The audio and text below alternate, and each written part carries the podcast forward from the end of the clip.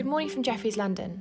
You're listening to Jefferies EMEA Market Minutes, a daily podcast brought to you by Jefferies Equities Cash Desk, where we offer our perspective on European markets so far.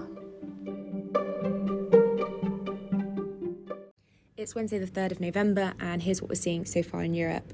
So the Stoxx 600 is unchanged this morning, following the same lack of move we saw in the S&P futures from Europe's close overnight.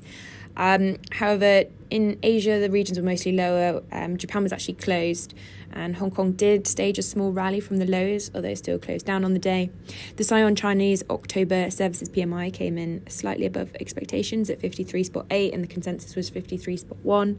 And the Public Bank of China boosted their daily liquidity injection to 50 billion yen. Um, but of course, today the focus is all on the Fed meeting, which is crucial in set- setting the tone for the markets until the end of, end of the year and potentially further on. Now, what we're expecting is for the Fed to taper $15 billion and indicate that quantitative easing should end by the middle of 2022. Um, we also expect Powell to maintain his view on the transitory nature of inflation, given that he spent more than half his Jackson Hole speech outlaying the reasons why inflation should remain transitory.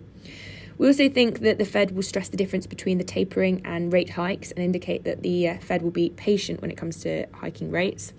Now, the question is whether or not the market will believe the Fed's rhetoric around inflation and this d- distinction between tapering and rate hikes.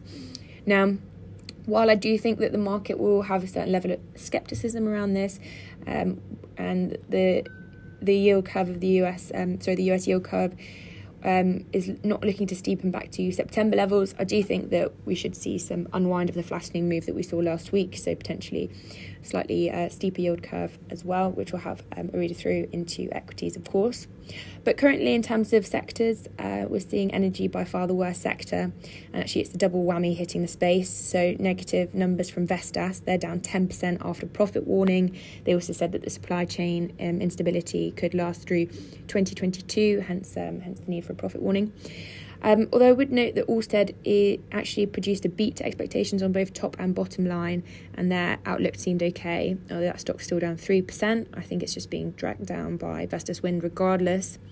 Also hitting the space is oil uh, lower overnight as the US increased pressure on OPEC Plus to boost their supplies. Bit of focus on the retailers as Zalando and Next both reported. Zalando's down 7%. Um, they're saying that their supply chain worries outweigh their results. Um, and Next is down 4%. Um, again, they're also saying the shipping delays could slow their growth. So we're, we were expecting potentially some upgrades in that one, which are unlikely to come now. Also, um, in airlines, we had numbers from Lufthansa, which is up 6% now. They're off the back of saying that they have a booking surge. That's obviously helping the space um, as IAG is up 3%, EasyJet up a percent and a half as well. Ryanair is up 3%, having opened down 2%, which is quite interesting.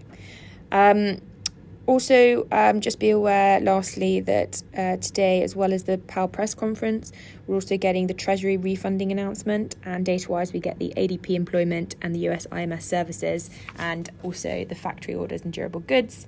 Um, so keep an eye out for headlines around all of those. That's all from us today, but thank you for listening.